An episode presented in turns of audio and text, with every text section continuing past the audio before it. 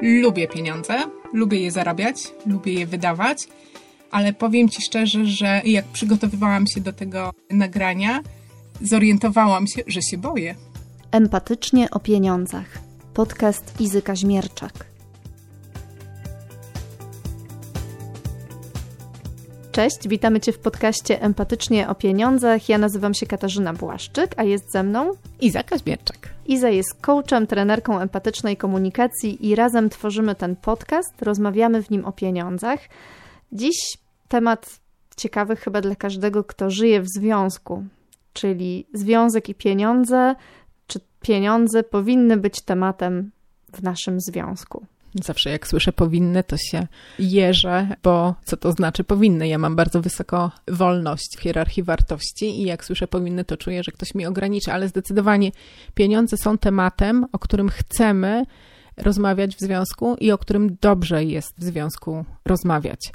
Zapraszam serdecznie do tego, żeby się zastanowić, jak to w moim związku jest w związku z pieniędzmi. A dlaczego to jest takie ważne, żeby rozmawiać o pieniądzach? Bo jeżeli o czymś rozmawiamy, nazywamy, to to staje się bardziej nasze, bardziej znajome i wtedy łatwiej jest nam sobie z e, tym tematem radzić, łatwiej się w tym temacie odnajdujemy.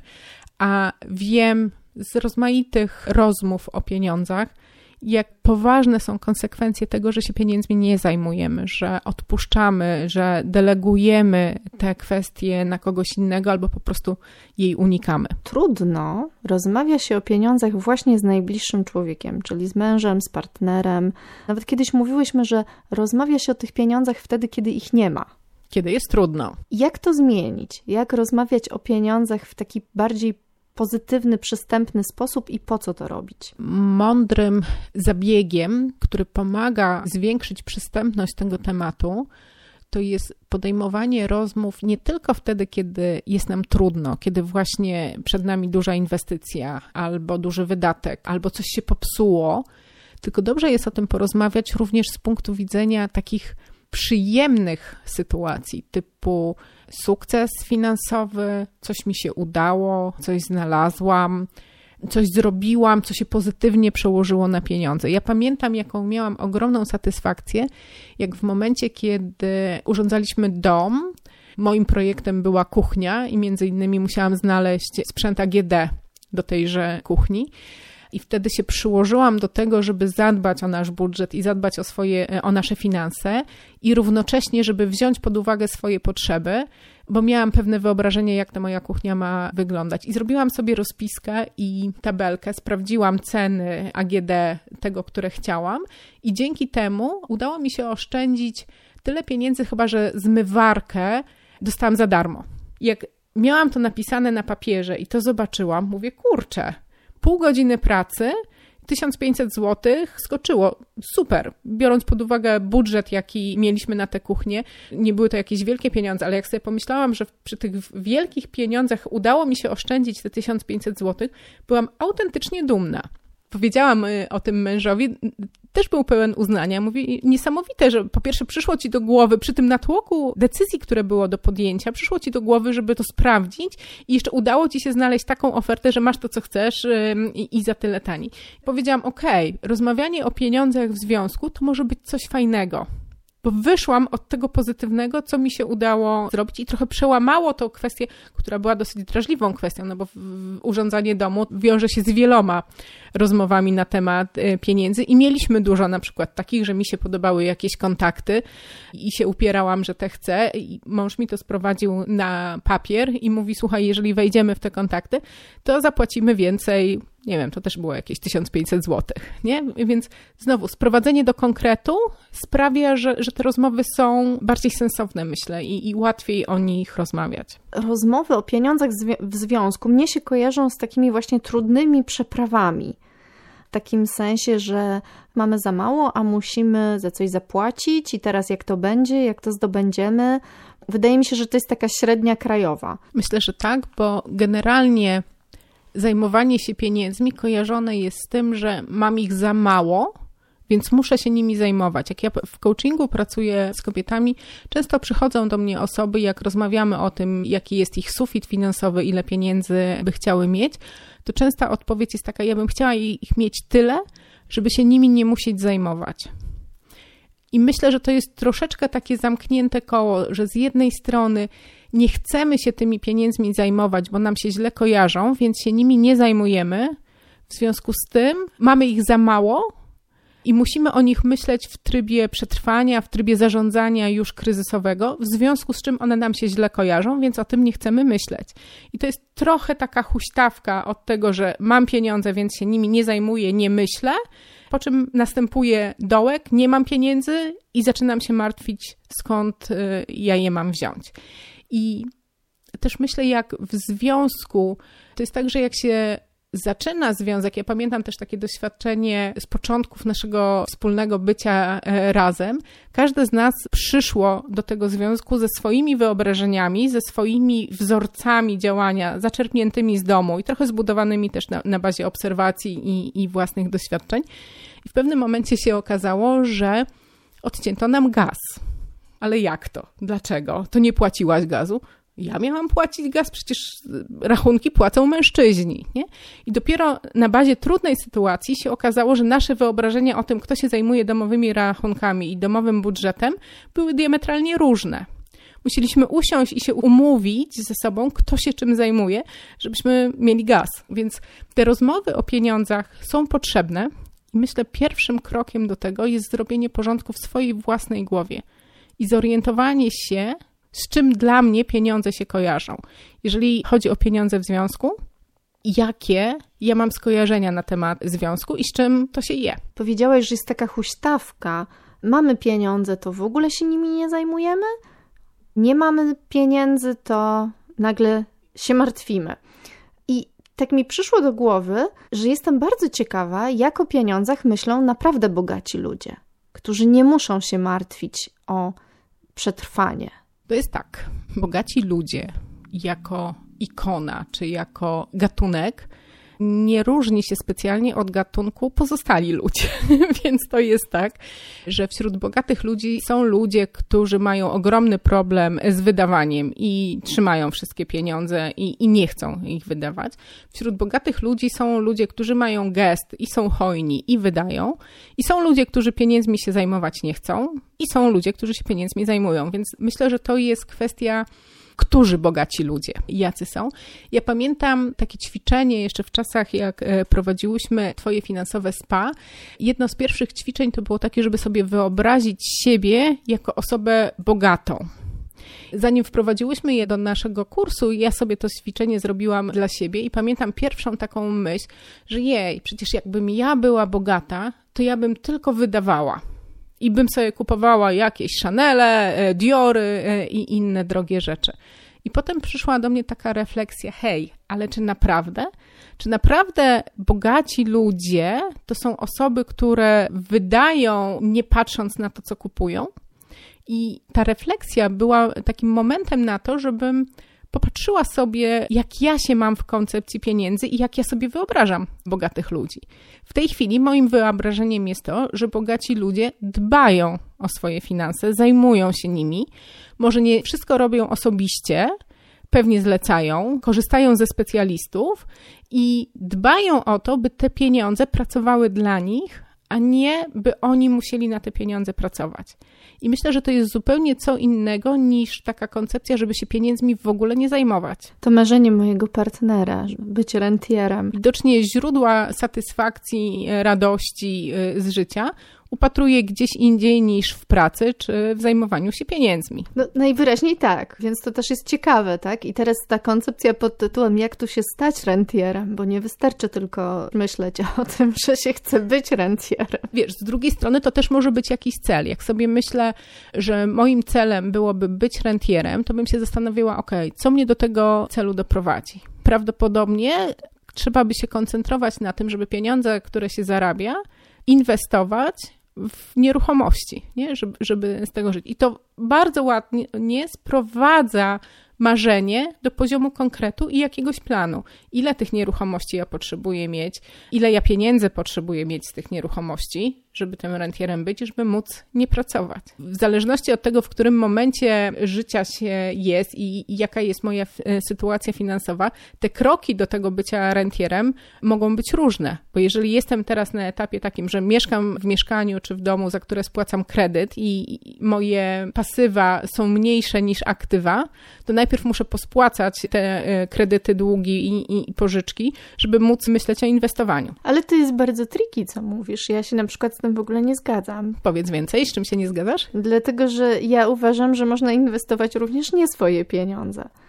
I że to, że masz y, korzystny kredyt na mieszkanie czy dom, nie wyklucza tego, żeby zrobić dobrą inwestycję w nieruchomości to, o czym ja mówię, to o wartości finansowej netto każdego z nas, że to jest taka sytuacja, jeżeli mam tylko kredyty i tylko kredytami się finansuję, a moje nieruchomości są mniej warte niż te kredyty, to nie jest dobra sytuacja, że wracamy do tego momentu, w którym trzeba sprawdzić, jak co wygląda. Moje osobiste nastawienie do kredytów jest takich, że ja ich staram się nie mieć nie to, że nie mam, nie? bo na dom mamy. Niemniej ten kredyt, jak braliśmy, to bardzo to była decyzja długa i dla mnie trudna, i to był ten moment, w którym musiałam zaufać mężowi, że on jest w stanie to tak wyliczyć, żeby to nie była dla nas sytuacja zagrażająca. A to jest bardzo ciekawe, co powiedziałeś, zaufać swojemu mężowi. Dla mnie bardzo ciekawa sytuacja, prawie niewyobrażalna przy moim charakterze, i chciałabym, żebyś się zatrzymała i opowiedziała właśnie o tym, jak zaufałaś swojemu mężowi. Generalnie ufam mojemu mężowi, nie? Ale w momencie, kiedy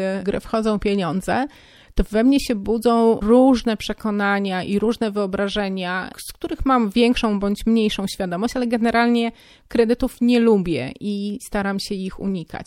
Ale była taka sytuacja, że potrzebowaliśmy zwiększyć naszą przestrzeń mieszkalną. Szukaliśmy długo mieszkania, które by odpowiadało naszej sytuacji, a jesteśmy rodziną 2 plus 3. A się okazuje, że polski rynek mieszkaniowy jest raczej dostosowany do 2 plus 2, że nawet jeżeli gdzieś e, jest trzeci czy czwarty pokój, to on nie spełnia roli sypialni, a mieliśmy koncepcję taką, że każde dziecko będzie miało swój pokój i my będziemy mieli swoją sypialnię. No i doszło do momentu, że potrzebujemy kupić dom. Na szczęście byłam wtedy w jakimś dłuższym takim procesie rozwojowym, gdzie o takich rzeczach mogłam rozmawiać z innymi kobietami. Mogłam zdobyć perspektywę taką metapoziomu, żeby zobaczyć, czego ja się boję, co mnie popycha, co mnie blokuje, jak to może wyglądać z jego perspektywy, czy, czy z perspektywy całej rodziny.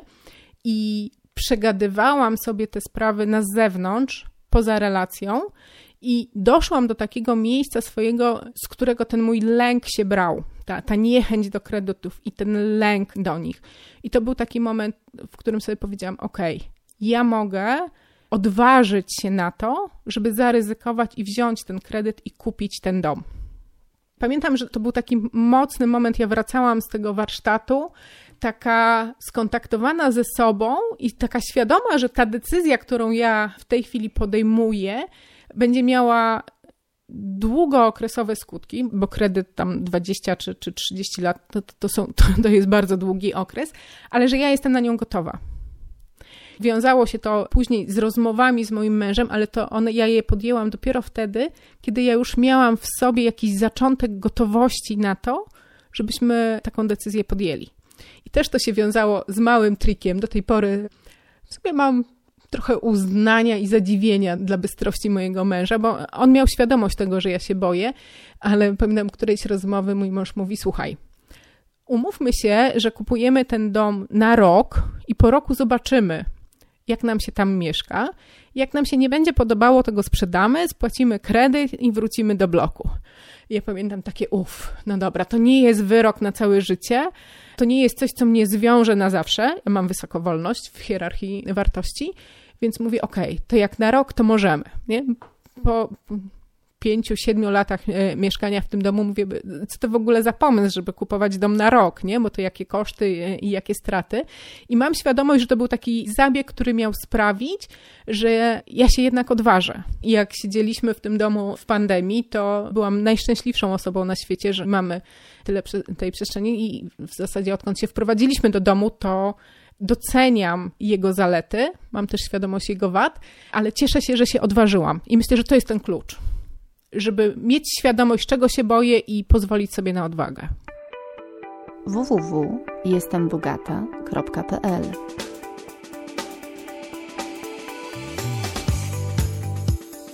Powiedziałaś teraz kolejną taką ważną rzecz, a mianowicie, że ty podjęłaś rozmowy ze swoim mężem dopiero kiedy najpierw porozmawiałaś sama ze sobą i sama ze sobą ustaliłaś swoje stanowisko. I to jest dla mnie bardzo ciekawe. Jak to zrobić? Zrobić to z kimś, do kogo mamy zaufanie, kto nas poprowadzi. Bo to jest tak, że tak długo, jak nie mamy jasności, co jest dla nas ważne, co, co jest dla mnie ważne, czego ja chcę, czego ja się boję, czego ja potrzebuję, tak długo te rozmowy o pieniądzach nie będą rozmowami karmiącymi bo to jest tak, że my jesteśmy wyposażeni w bardzo dużo takich miękkich punktów, gdzie są jakieś nieprzepracowane, czy to odrzucenia nasze, czy jakieś trudne sytuacje, w które w nas się pozamykały, i w takich rozmowach nagle się może okazać, że dotykamy i one. I jest jakiś wystrzał, że na jakieś pytanie, czy na jakiś komunikat, który słyszymy, nie reagujemy tu i teraz, tylko z czasów, jak miałam 5 lat nawet, albo z czasów, jak, jak byłam nastolatką. W każdym razie z jakichś czasów zaprzeszłych, z jakichś sytuacji, które nie są na ten moment tematem e, rozmowy. Czasami pomocna na ten temat bywa terapia. Zdecydowanie pomocnym jest coaching, przyjrzenie się temu, co mi tutaj nie gra, co się dzieje. Każde wsparcie, które mamy, takie, które pozwoli ci skontaktować się ze sobą, i usłyszeć własne potrzeby i roz, nauczyć się rozpoznawać emocje, każde takie wsparcie w takich sytuacjach jest na wagę złota. I mówię to tutaj o takich dużych sytuacjach typu e, kupno domu i wzięcie kredytu na 20 e, czy na 30 lat. Ale myślę, że generalnie wygospodarowanie sobie przestrzeni na to, żeby się zastanowić nad tym, co ja na temat pieniędzy myślę, robię, mam, jest pomocny do tego, żeby poprowadzić każdą rozmowę, nawet na temat tego, ile ostatnio wydałaś w Auchan czy w supermarkecie. Porządek w swojej głowie zdecydowanie się przekłada na porządek wokół nas. Bardzo mi się to podoba, że podeszłaś do rozmowy o kredycie ze swoim mężem nie z tej pozycji pięcioletniej dziewczynki, tylko z mm, pozycji dorosłej. I to mnie zafascynowało gdzieś, bo myślę, że często robimy zupełnie inaczej jako, jako kobiety ja robię zupełnie inaczej, tak? Czyli idę w tych emocjach i rozmawiam także o pieniądzach. Jak się powstrzymać? Jak sobie powiedzieć stop? Nie będę rozmawiała z tej pozycji. Wiesz co, to jest bardzo fajna obserwacja, że rozmawianie z pozycji pięcioletniej dziewczynki, bo teraz tak mi się wydaje, że ta trudność rozmawiania o pieniądzach wiąże się z tym, że my właśnie często przez te różne e, niezaopiekowane wątki w nas związane z pieniędzmi, szybko w rozmowach o pieniądzach schodzimy do poziomu dzieci, które są zbuntowane, niezadowolone, nie, nieukochane. I ta rozmowa zaczyna nabierać kształtu konfrontacji, nie jest już rozmową dwojga dorosłych ludzi. Więc to, co myślę, dobrze jest po pierwsze, e, kiedy przed przystąpieniem do tej rozmowy nabywamy świadomości, na jaki temat ta rozmowa jest, co my w jej wyniku chcemy osiągnąć i do czego ona ma nas doprowadzić. Czyli kiedy e, zaczynamy rozmowę, e, będąc przygotowanym do niej, to, to jest jeden, myślę, czynnik sukcesu. A drugi to kiedy jesteśmy w trakcie, myślę, warto sprawdzać, czy my nadal tę rozmowę prowadzimy na ten temat, na który zakładaliśmy, że chcemy porozmawiać. Jest jakieś badanie, które pokazuje, że po jakichś trzech czy czterech takich zapalnikach rozmowa przechodzi na to, kto ma rację, kto jej nie ma, i przestaje dotyczyć tego tematu, o który chodziło. Jak sobie ustawimy, że chcemy rozmawiać na dany temat, a nie udowadniać komuś winę czy brak racji, myślę, mamy większą szansę na to, że ta rozmowa przebiegnie w kierunku, który jest dla nas bardziej satysfakcjonujący. No właśnie, to już schodzimy bardzo w głąb takiej psychologii, tak, że wina, racja, jak przestać to robić. Także bardzo Ci dziękuję za tę rozmowę. Mam też taką propozycję, bo myślę, że po tym podcaście możecie, drodzy słuchacze, wy mieć pytania czy słuchaczki. Proponuję żebyście pisali, pisały do nas o czym powinien być kolejny odcinek, jakimi refleksjami chcecie się podzielić a propos właśnie finansów w związku, jakie pytania chcecie zadać Izie. Tak, ja zapraszam też na stronę jestembogata.pl ukośnik empatycznie o pieniądzach. Będą na niej też e, materiały do tych tematów i ćwiczenia, które pomogą nabyć więcej jasności i może ułatwią Wam wchodzenie w rozmowę o pieniądzach z poziomu osoby dorosłej, a nie dziecka. Jestem bogata.pl ukośnik empatycznie o pieniądzach, a mój e-mail iza małpa jestembogata.pl. Także piszcie na iza małpa jestembogata.pl. Dziękujemy bardzo. Cześć Izo. Dziękuję, pozdrawiam, do usłyszenia. Podcast przygotowany został przez Torbę Reportera i Podcastera.